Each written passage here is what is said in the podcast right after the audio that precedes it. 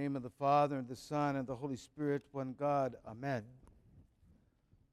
We sit uh, between two great feasts uh, the Nativity of our Lord and Theophany, his baptism. Uh, but in between there, we celebrate um, some very significant events in the life of the church, in the life of Christ.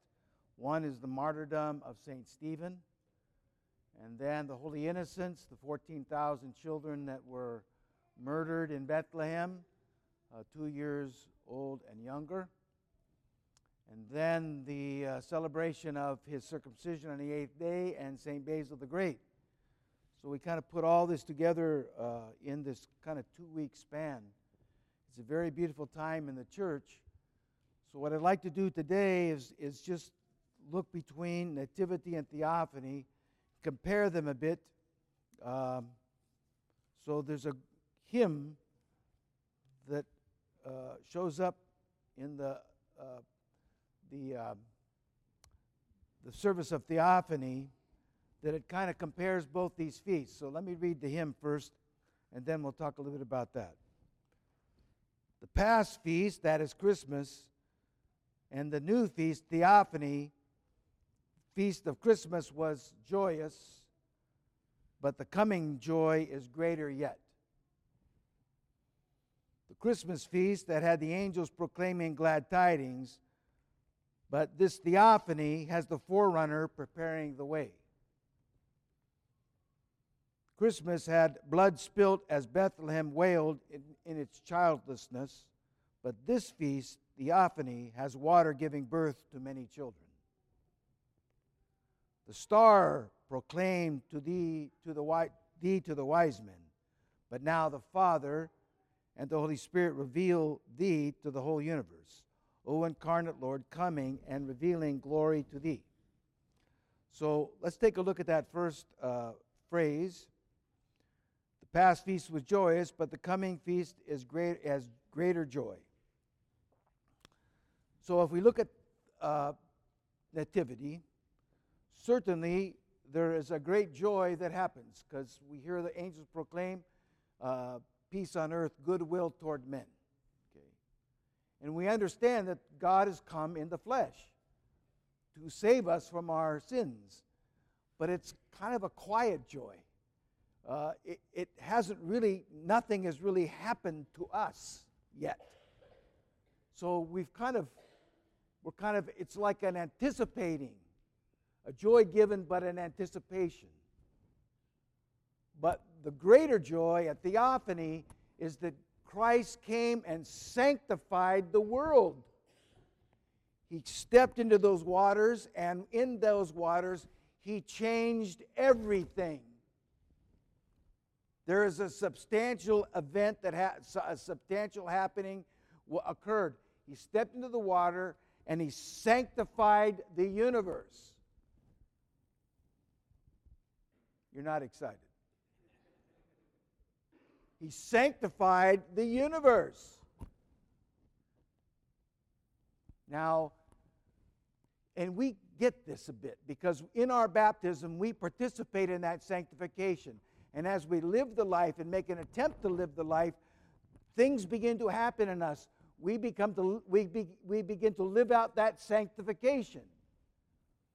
And that's kind of our, our effort, our Christian effort, is to live in that sanctifying uh, event of baptism and to live out that sanctification, to become holy people. You know, it was really interesting. I remember uh, um, who's the who's the the teacher at uh, the Orthodox pr- professor at Cal Poly San Luis. Uh, well, whoever it is, he's a really good guy. Um, the redhead, he's got red hair. He said it was very interesting when he was searching for orthodoxy, was searching for the truth, Christian truth. He said he went to Mount Athos and he knocked on the door of a monk. When the monk answered the door, he said, oh, That's what I want. That's what I want. He saw it. He saw sanctification. Very beautiful. People can see that in you. That's what you want. You want them to see that sanctification being worked out in you, that special place that God has in you being worked out in you. That's our, that's our effort. So, the greater joy, the joy of his coming in the flesh, yes, God has come to save the world. In the greater joy at Theophany is that we are, are participating in that salvation. Not only in us, but in this world. You are sanctifying everything around you. Sanctification, very important to us. So the next line was that had the angel proclaiming the glad tidings, but this as the forerunner preparing the way. The glad tidings were peace on earth, goodwill toward men. And the forerunner gives us the way we will that will happen in our life and in the lives of the church, in the life of this, in, in the life of the, in, in our life. This is how will it happen? Um, what's the forerunner's first words to us? First word. What is it? I didn't hear you. I didn't hear you. Repent. How do we kind of manifest this peace and goodwill? For us, beloved, it's living a life of, and we say it in the litany, peace and repentance. To live that life of repentance is such an important thing to us. We need to kind of get this.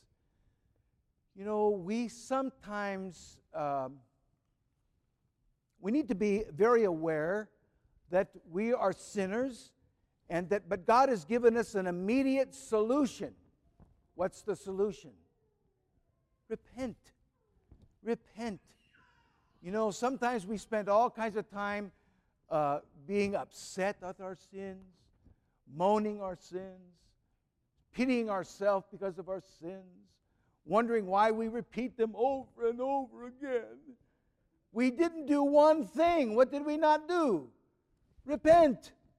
And so you sin again. So what do you do next? And you sin again. You do what again? Repent. It's a gift from God. When we sin, we repent right there. Lord, forgive me. I don't want to think that way anymore. I don't want to say those words anymore. I don't want to do that thing anymore. Please help me. I repent. God, forgive me. It's such a gift to us. We need to use it continually. Continually. So we don't fall to kind of being uh, self pitying ourselves, to, to, uh, to falling to uh, moaning the fact that we're not perfect. I'm not perfect. I'll tell you a funny story. Father Hopko said this. He was talking to us about confession years and years ago. And he said, you know, when he, as a young priest, he was in confession to an old spiritual father, and he was kind of uh, moaning about not being perfect. I do this and I do that, and I do this and I do this and I do that. And the monk stopped him and said, Father, you, you, you know something? You're not Jesus Christ. You're a sinner. Repent.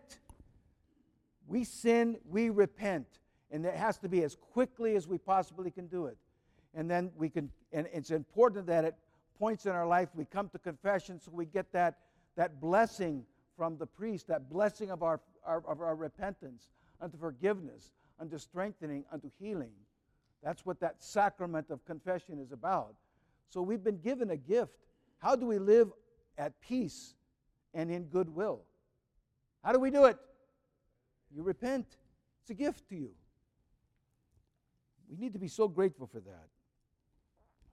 And then this beautiful line, uh, tragically beautiful, that the Christmas had blood spilt as Bethlehem wailed its childlessness but this water gives birth to many children. So we see the great human tragedy of the death of many infants in Bethlehem. But that just kind of opens the door to all human tragedy, right? There's many deaths. There's been many un, uh, uh, uh, deaths that have not been uh, have been perpetrated by evil. Many deaths, right? Wars, all kinds of things have created a, a great tragedy in our life, in our world. But what does God say? He, we lost many children there, but in baptism, what does he gain? He gains many children in the waters of baptism. How many children has he gained? Many, many millions and millions of Christian people have been born in the waters of baptism. So we need to understand the very power of this and the importance of kind of living in our baptism, understanding that that unity in Christ is giving us, giving us the, the power to live out this Christian life.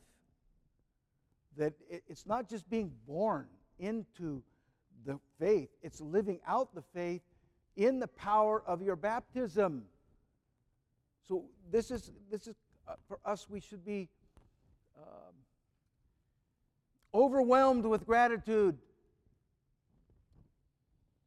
You know, we just get into this kind of Christian funk where I'm a Christian, but we don't understand what God did for us. He died, rose again, allowed us to participate in His glorified human body in baptism that we might be able to live the faith, live out the faith. Are you grateful? Are you grateful? We should respond, our, our life should be full of that. Lord, thank you for giving me the opportunity to live out this faith in union with you because of my baptism. And then finally, the star proclaimed thee to the wise men, but now the Father reveals thee to the whole universe. The star, it's very interesting, that star in Bethlehem uh, guided the shepherds and guided the wise men to the stable where Christ was. Very beautiful picture for us to see God's guidance to have it have his birth proclaimed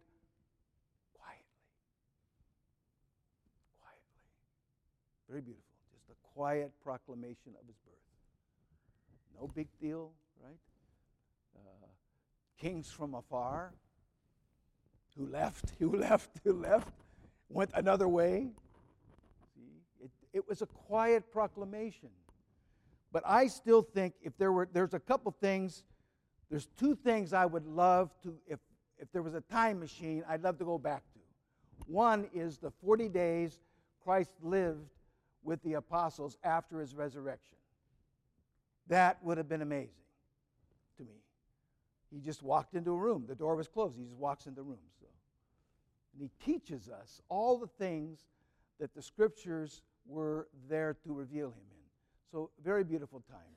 But the other time is this when the Lord stepped into the waters and was baptized by John the Baptist. You know, everybody came out to those waters and were, was there waiting. And they came anticipating the Messiah, the, the, the, the king of Israel, was going to be revealed to them. And then, all of a sudden, this man walks in the water, Jesus of Nazareth.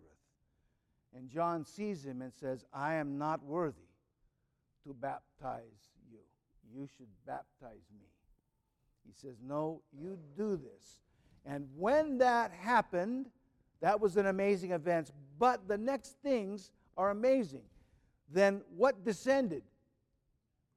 A dove, the Holy Spirit in the form of a dove. The Holy Spirit.